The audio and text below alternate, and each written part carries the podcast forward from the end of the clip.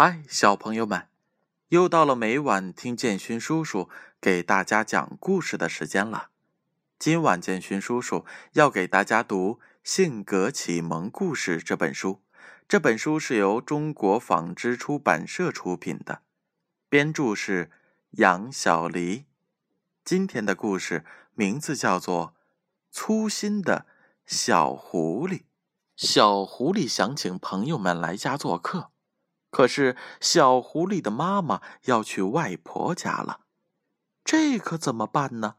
小狐狸心想：“我现在长大了，可以照顾好我的朋友。”于是，他对妈妈说：“妈妈，我能把我的好朋友照顾好的，您放心吧。”狐狸妈妈走了，小狐狸把妈妈做好的饭菜端在了桌子上，又将杯子、碟子、筷子拿了出来。小狐狸看了看名单，数了数，总共有三个朋友。于是他准备了三个杯子、三把椅子、三个碟子、三双筷子和三个勺子。他把东西放好后，正在洗手呢。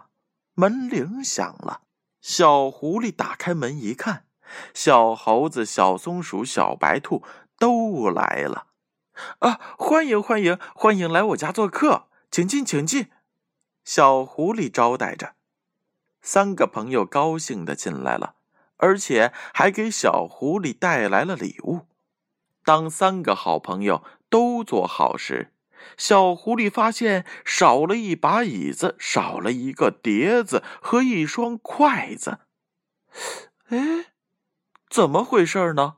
明明是三个人啊，怎么会少呢？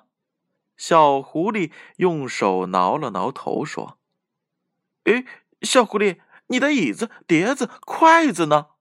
小猴子说：“哎呀，原来我把我自己给忘了，我真是太粗心了。”小狐狸叹了口气，笑着说：“好了，小朋友们，相信小狐狸的这种粗心，大家也会有的。”数数时啊，忘把自己给算在内了。像这种粗心大意的事情，建勋叔叔还是希望小朋友们可以再认真一点、仔细一点，这样啊，才能做一个让爸爸和妈妈放心的好孩子。建勋叔叔首先要问一下今天故事的问题。第一个问题。几个朋友来小狐狸家？A. 四个，B. 三个。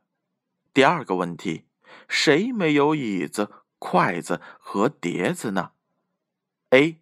小猴子，B. 小狐狸自己。接下来呢，建勋叔叔公布一下上一回故事的问题答案。上一回的故事名字叫做《小仙女》。撒花，建勋叔叔一共问了两个问题。第一个问题：小仙女在哪里找到冬天这棵树的？答案是 A，天上的银河边上。第二个问题：人们有没有怪小仙女的粗心呢？答案是 B，没有怪罪，因为在冬天人们还可以休息。小朋友们，你们答对了吗？接下来的时间呀，是公布今天故事问题答案的时候。也许小朋友们都很奇怪，今天的故事问题为什么要在当天揭晓呢？